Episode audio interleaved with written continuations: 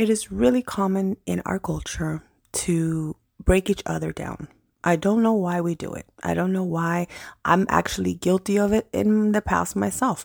I try not to because I don't want to continue that pattern. In my life, I decided that I wanted to break those cycles and I want to show my children how to break those cycles. I don't want that for them and I don't want that for me. I don't want that for anyone around me, period. But we did grow up in an environment where it was really common to break each other down and to, I don't know, sometimes even compete with one another, which in my mind now makes absolutely no sense. Like we should all be rooting for one another. We should all be happy when someone has a, good, you know, day or or an accomplishment. That should be the normal. But unfortunately, it's not. And in a lot of cultures, it is not even anything that anybody considers. It's it's like um that the the mentality of the crabs in a bucket, right? One person's doing well, the other person starts talking uh, smack about, oh well, they they didn't do this or they didn't do that or oh they just got that because of this or that. You know, it's a very very toxic way of thinking, but unfortunately, we do that a lot. I mean, I can tell you growing up how many times I was so excited about something that I was doing or that I was pursuing.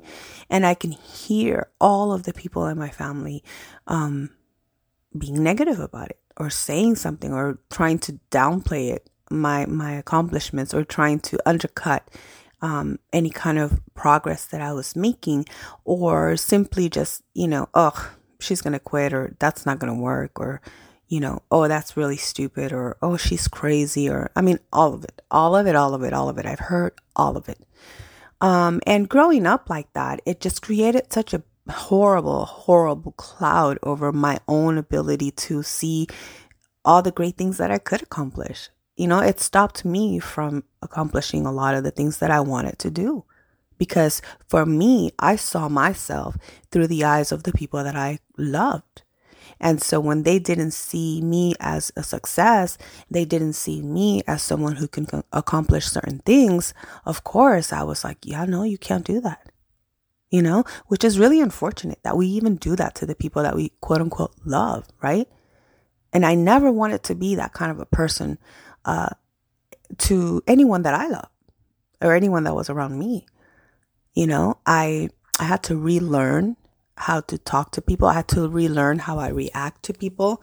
And that in itself is something that I think I will forever be working on.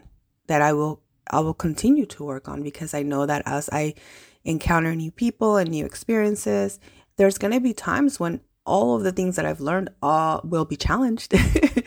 you know, so I will have to relearn language, relearn um, ways of dealing with certain individuals and certain uh, temperaments and all of it. But I'm glad that I am where I am in this place now, that I've learned what I've learned thus far. And that makes me very, very proud.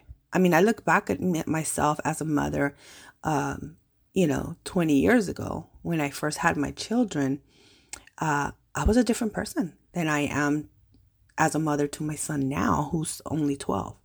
I was a different mother to my daughters who are 26, 26 and 22 than I am to my son. And I've even expressed that to him like you get you got a different mom. You don't understand certain things about your sisters because we got a different experience. I mean, I was in the thick of a toxic family. I was in the thick of abuse, dealing with um, you know, people that were drug addicts in my family and dealing with all of those hard things as I was trying to raise my kid, my kids. And after I had my son was what it was what pushed me. I said I don't want my kids around this anymore. I don't want them to be exposed to this kind of environment or this kind of people that really are not even caring whether their mental health is good or or their how it's developing them into the people that they will end up being and i made the decision to cut everybody off of my family everybody and that was hard the only person that i really remained um, in contact with from my family was a few people that were in another in other states and my mother. That was it. And I only spoke to my mother because I couldn't think of ever cutting her off, even though I could have, I should have, because there was reasons that I could have, um, but I didn't.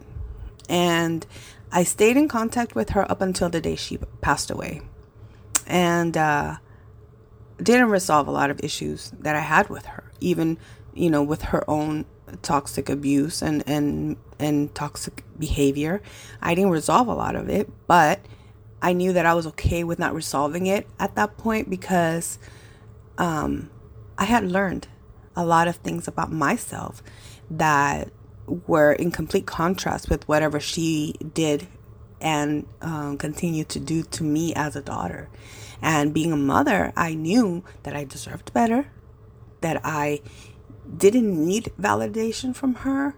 Um, and while I still, up until the last day that I spoke to her, wanted her love, I was in the clear understanding that I wasn't always going to get what I wanted, you know? And the last conversation I had with my mother, it was kind of like, you know, goodbye. And I know you're leaving, but I wanted to tell you that I love you. And, uh, and she she uh, you know heard me out it, it was definitely um it was closure but it wasn't you know the tears and hugs and redemption and and res- resolution that a, a, lot of other people expected or or ex- or expect or get you know? But i was okay with that. It hurt. I cried so much when she passed away and i still miss her to this day. I miss what I thought or what I wished she would have been for me. Um, but I've also come to the term that um, she wasn't going to be that for me. She couldn't, you know. You can only do as much as you are, you know, as much as you are evolved. That's how far as you can go. And uh, unfortunately, she got to as far as she could in her life. So um, that's all I can get from her, you know, which is fine because I look at my relationship with my children and I know that I am doing things differently. And whilst I made a bunch of mistakes as a younger mom, um, you know, unfortunately because of the same situation the programming and the whole you know growing up in this situation and doing things the way that we were brought up to do i made a lot of mistakes that i wish i hadn't however the difference between my parents uh, my husband's parents and me is that I took responsibility and I made it very clear to my kids. I apologized to my kids forever, ever, doing anything that might have hurt their spirit or souls or that it might have hurt their heart. I I apologize to them and I although my kids assure me, "Mom, you're a great mom. You've done great." You know, blah blah blah blah blah in my perception as a mother and what i gave to them was it was flawed and so i apologize to that and they've uh, obviously accepted my apologies and i mean we're very close to this day me and my kids are like we're so close it's it's there's no other people that are closer to us than each other and um, I'm very proud of that fact. I'm proud that we hang out with one another. We're like together. My kids are each other's best friends. And that's not just because we cut everyone else off from our families, it's because we choose that. I mean, there's other people in our lives, friends and extended family that we are still close with uh, to some extent, but the ones they choose to go out and, and be close to is each other and me and my husband. I mean, our vacations are together, we spend weekends together, we go everywhere together. And that's because we literally enjoy, respect one another, and we um, are very, very mindful of how lucky we are that we have come out of such a toxic cycle.